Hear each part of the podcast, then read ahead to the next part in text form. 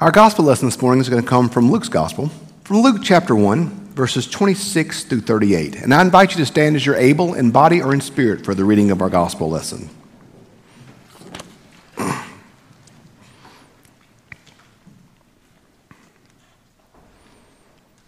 In the sixth month, the angel Gabriel was sent by God to a town in Galilee called Nazareth, to a virgin engaged to a man whose name was Joseph, of the house of David.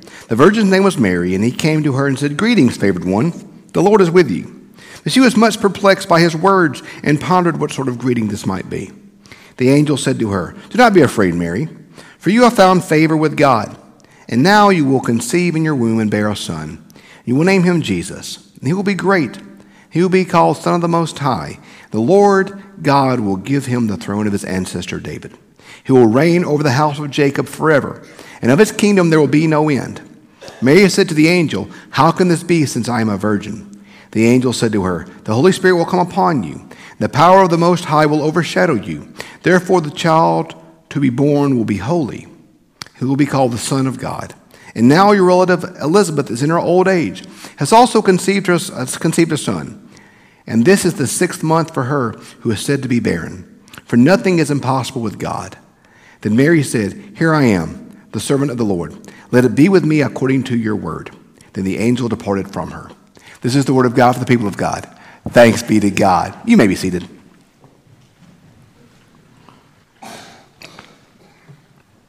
Recently, I had a conference in Birmingham. It was one of those conferences that I kind of forgot that I had. You, know how it is when you, when you schedule something or you have something in your calendar, then you kind of forget about it. You look up and say, oh no, I've got this thing this week that I've forgotten that I had. And you got to clear your schedule and all that. So I wasn't really all that excited about going to it. And then um, it happened to fall on the day after I had, we had something in Hattiesburg with Sarah. So I drove from church and when I got off work that day at 5, down to Hattiesburg and went to that concert, and then left Hattiesburg about 10 o'clock that night to go to Birmingham. Uh, pulled into my hotel about 2 o'clock that morning, got about two or three hours sleep. Went to the conference, had the second day of it. And then I wasn't going to stay one extra night, so I got in the car at 5 o'clock that, that day, or 3 o'clock, to drive home.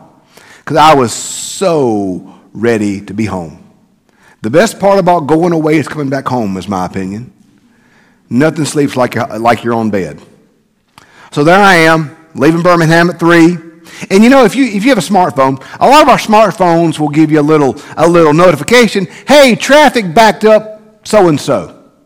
So I'm leaving Birmingham, heading home, and I get a little notification on my map that says traffic backed up in Livingston. I'm like, Livingston?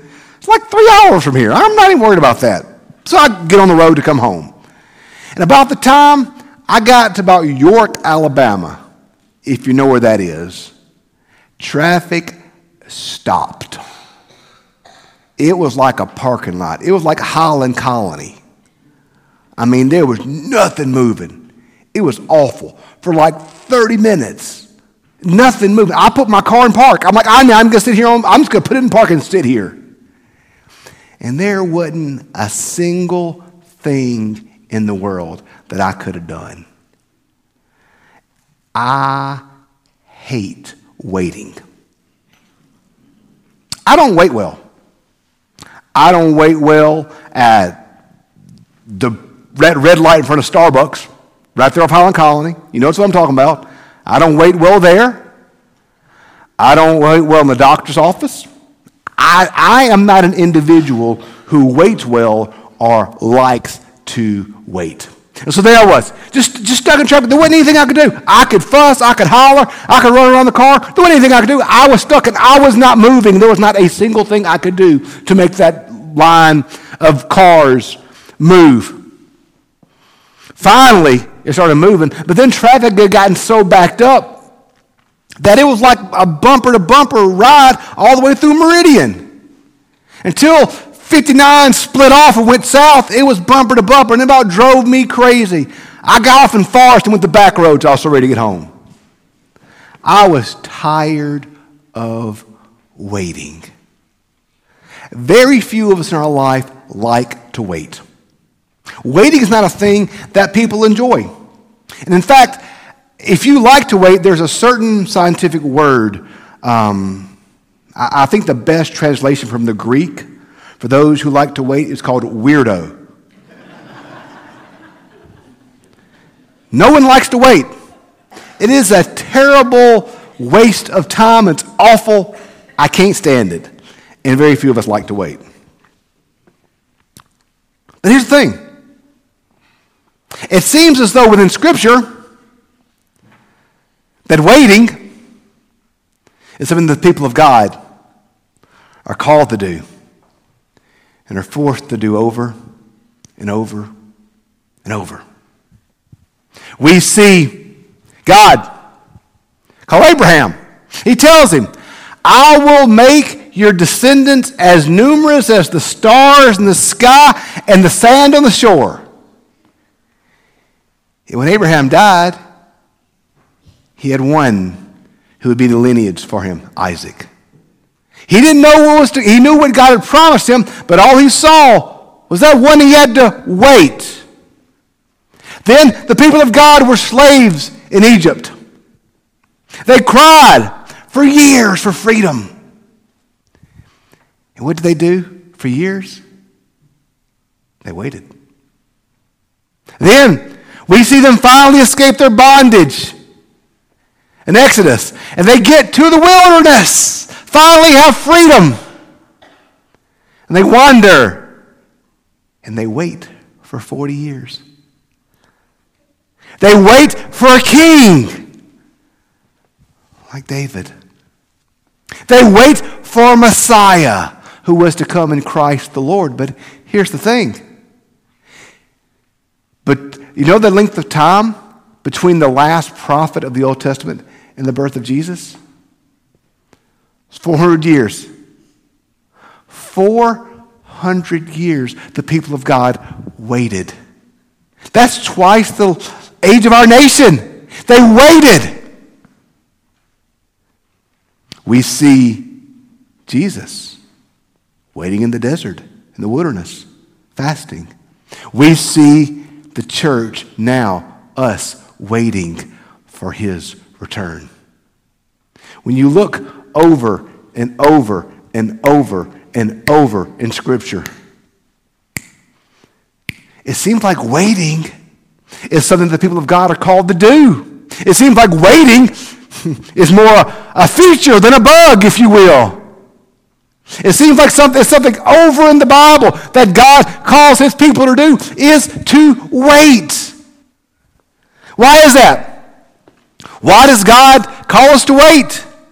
Why does it seem like waiting is just part of the Christian life? Why is that?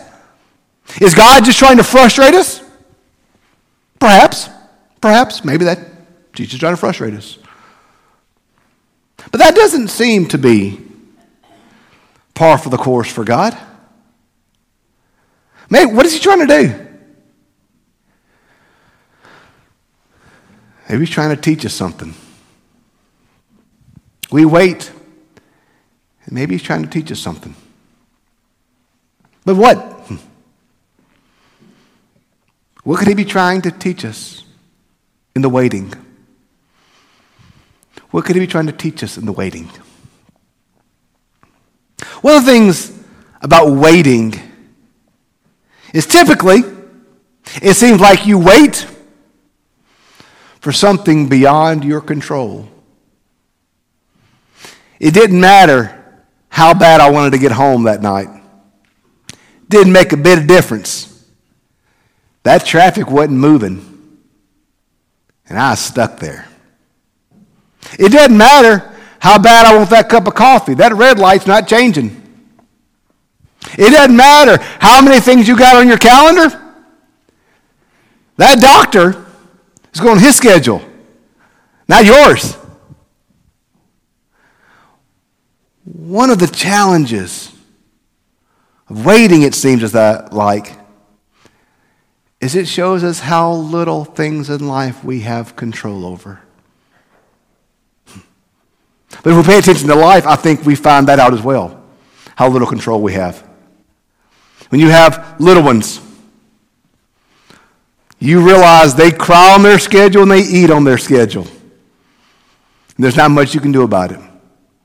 You have no control over it. Then you see those little ones get older. They start driving. And you realize how little control you have over that. Then you send them to college or to the workforce. You realize how little control you have over their choices and over their lives. But then, then, then the worm kind of turns a little bit. Then those of us who raised our children then have to do something even harder than raising our children. We have to raise our parents as parents get older. And I found out that raising teenagers is easier than raising parents because at least the teenagers respect me. You've heard the old Dave Ramsey line? It's called the powdered butt syndrome. When somebody's powdered your butt, they don't want to hear your opinion. But we realized that we, as we, so we saw how little control we had over our children as they grew. Then as we get older and our parents get older, we see little how, control, how little control we have over their health. in fact, we see it in ourselves, don't we? How, little, how many of us look at our lives and our health realize how little control we have over that. It was funny, this past week we were looking at our scheduling for Christmas. And we talked about birthday gift for Christ. Like, we didn't do it that way. They said, we did this last year. I'm like, no, we didn't. That's not how we did it. I'm like, that's not what I remember. I don't remember us doing it that way last year.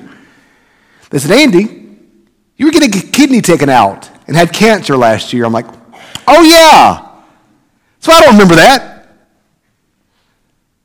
I didn't plan on that one, did I? We see how little in life we have control over, don't we? So maybe the waiting teaches us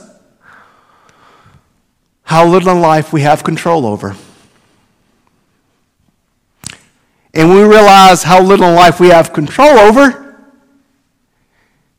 it then teaches us something else trust.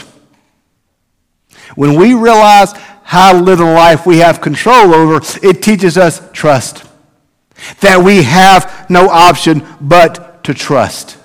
We have no option but to trust in God. Or, maybe to use the language of faith, of, of the Bible, it teaches us to have faith. To have faith. Because, see, one of my favorite chapters, we're going we're to go here next week. We're going to look at Hebrews 11. Hebrews 11 is a great chapter in the Bible. It's one of those great chapters in the Bible that everyone should study. Because here's what's interesting in Hebrews 11. 11. We see all these Old Testament saints. We see all their lives. We see Moses and Noah and Abraham and all these Old Testament saints. But every one of them, the Bible says this, they longed for something that they did not see in this life. They longed for a home, for a country, for something that they did not receive or gain in this life. So, what we see with all of these Old Testament saints, with all of these individuals, is we see that they had to hold to faith because they couldn't control it, because they could not gain it, and because they could not do it. And y'all, I don't like that. I don't like holding to faith. And I don't like having to trust. I want to fix it. I want to do something about it. I want to make it work. My daddy taught me hard work covers a multitude of sins. I, I was raised by my mentors in ministry. Work harder and love your people more, and it'll all be okay. That's what I want to do. I want to fix it. I want to make it right. I want to solve it. I want to put my nose to the grindstone and get it taken care of. That's what I want to do. But so often in life, we find that doesn't work, does it? We find we are up against something that we can't fix. We find we're dealing with something that forces us to wait, to pause, to give up control. And that cuts against us sometimes. We don't like it. It's so hard. One of my favorite things in the Bible is I love in the book of Acts. How often in the book of Acts, Paul will give his testimony. Paul gives his testimony many times in Acts to different people in different places, usually to Roman leaders, but he's always giving his testimony. And, and, and usually every time he gives it, we see a little bit different spin or a little bit different take on it. There's one time in particular when Paul is giving his testimony, when he quotes Jesus, where Jesus appears to him and says, Saul, Saul, why do you kick against the goads? I love, that's my favorite phrases in the Bible. I don't know, there's something about that phrase, kicking against the goads, that I've always liked. I, it's just an evocative phrase. Just, I've always enjoyed it. I don't know why. So I've always been curious about goads. So I did some research on what goads were. And we actually have the, the great great grandchildren of goads in our life today. You know, Rome. Rome built roads everywhere. The, the phrase, all roads lead to Rome, that's true. Rome built roads all over Europe all over the Holy Land. In fact, if you ever go to the Holy Land or Europe and see some of these Roman roads that were built 2,000 years ago, they're in better shape than some of our Jackson roads. I'm like, these roads are in great shape 2,000 years later. But what they would do is these roads would lead you to Rome eventually. And these roads were used by walkers, but were also used by horses and donkeys and things like that to haul stuff. And they had on the side of these roads these things called goads. Goads were little balls with little prickly things shooting off of them. And the purpose of the goad was if a horse or a donkey were to step off the road, they would step onto a goad. And that goad would, they would go, ow. I don't know if they'd say ow or not, maybe. But if it was Balaam's donkey, he'd say ow. The rest of them maybe just make a noise. They'd get back on the road. The goad was there to keep them on the road. Eh, our modern example is you're driving the interstate and you run off the interstate and the asphalt's broken up and your car shakes to get you back on the road. That's a modern day version of a goad. It was something that was there to keep the donkeys and the carts in the road, just like those, that broken asphalt is for us today. So Jesus tells Paul, when he Saul, says, Saul, why do you kick against the goads? I love that example. I love that imagery. There's Paul, just wearing out his foot, kicking that goad. Kicking that goad. Barely got a nub of a foot left. He's been wearing it out so hard. Because he wants to do something about it. He wants to fix it. He wants to get that goat out of the way. He wants to solve it.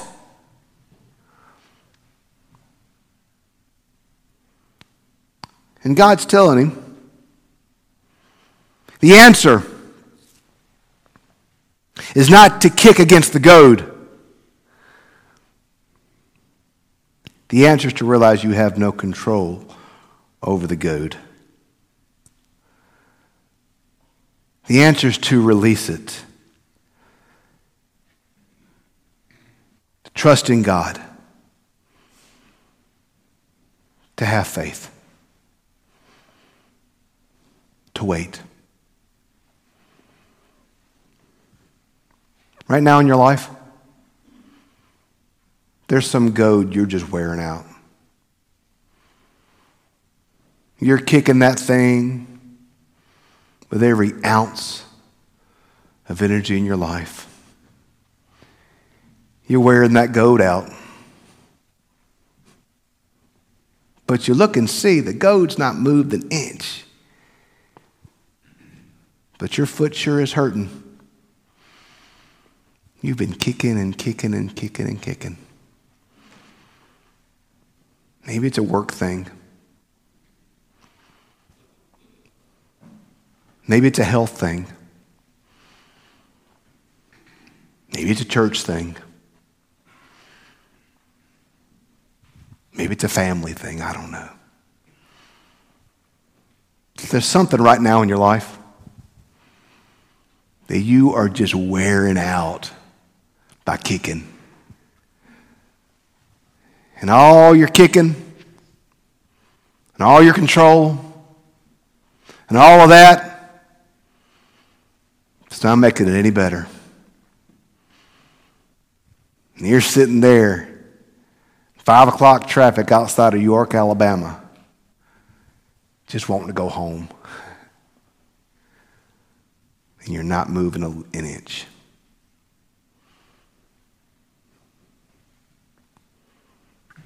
Maybe he's teaching us to let go. Maybe he's teaching us to have faith. Maybe he's teaching us to trust to relinquish control and trust.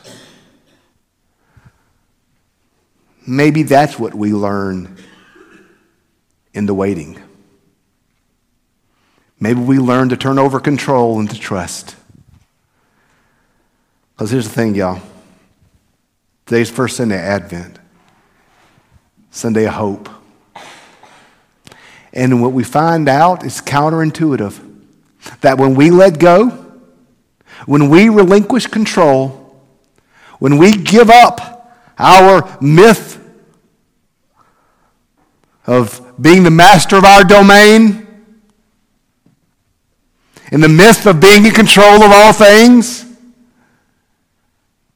in the myth of having it all figured out, and just let go of it and give control of it to God.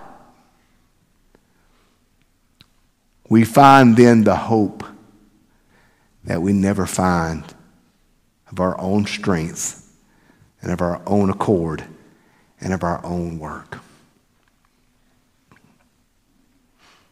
It seems as though so often the life of the Christian is found up in the waiting.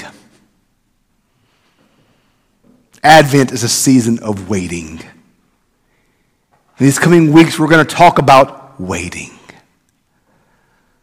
But we do not wait in vain.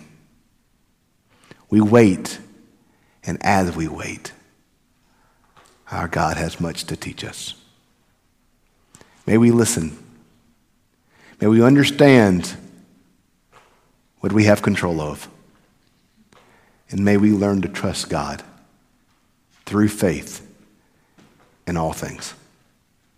Let's pray.